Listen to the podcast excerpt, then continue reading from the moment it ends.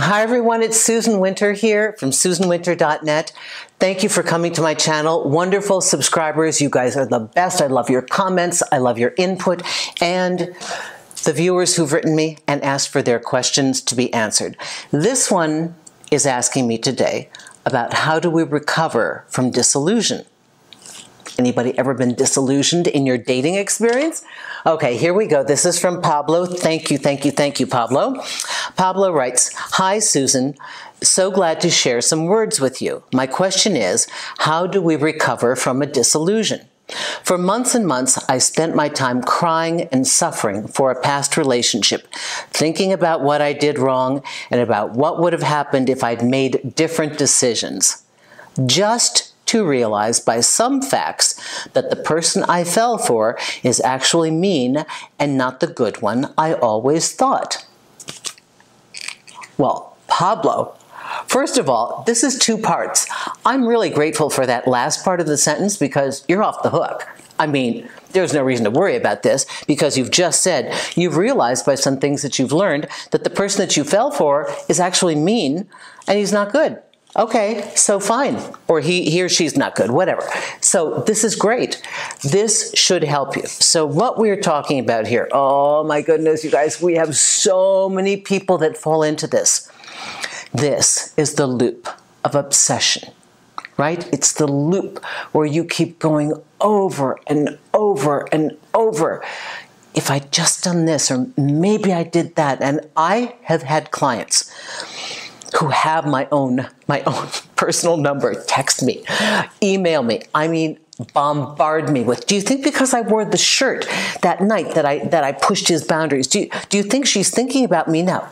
Dude it's a year and a half. No she's not thinking about you. So this is very very difficult. And we always think that we did something wrong.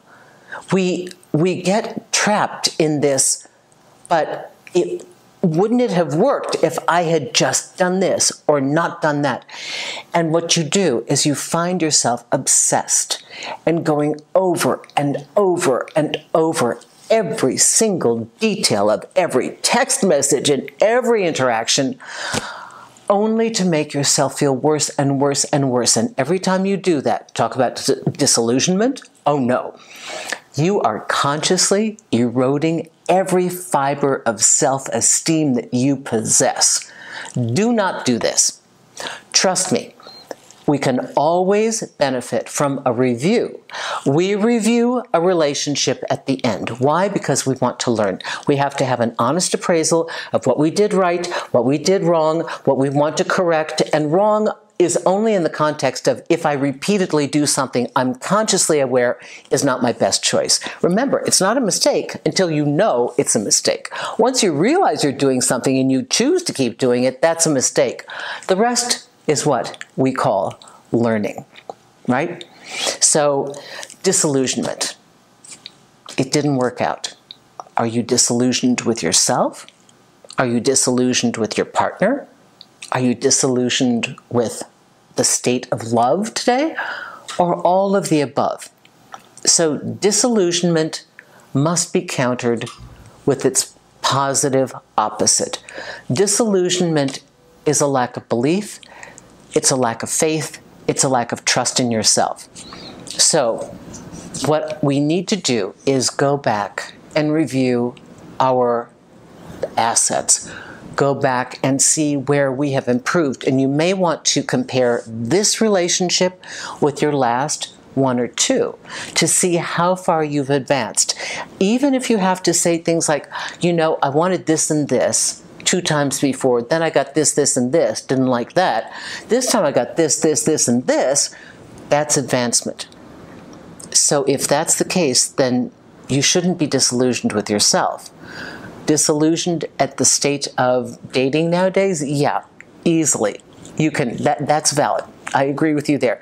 That's why we're all gathered here to learn our way through this and to make it make sense and to have phenomenal tools so that we can change direction in real time on the spot, assess it, and know what to do.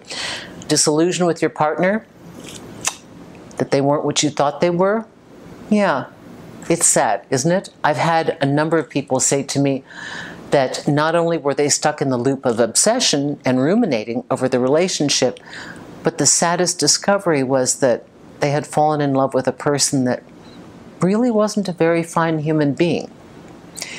So, my question to you is Would you rather lose a person who, in terms of human being, isn't the top of the food chain? Or would you rather have lost somebody who was? And that answer should be pretty clear.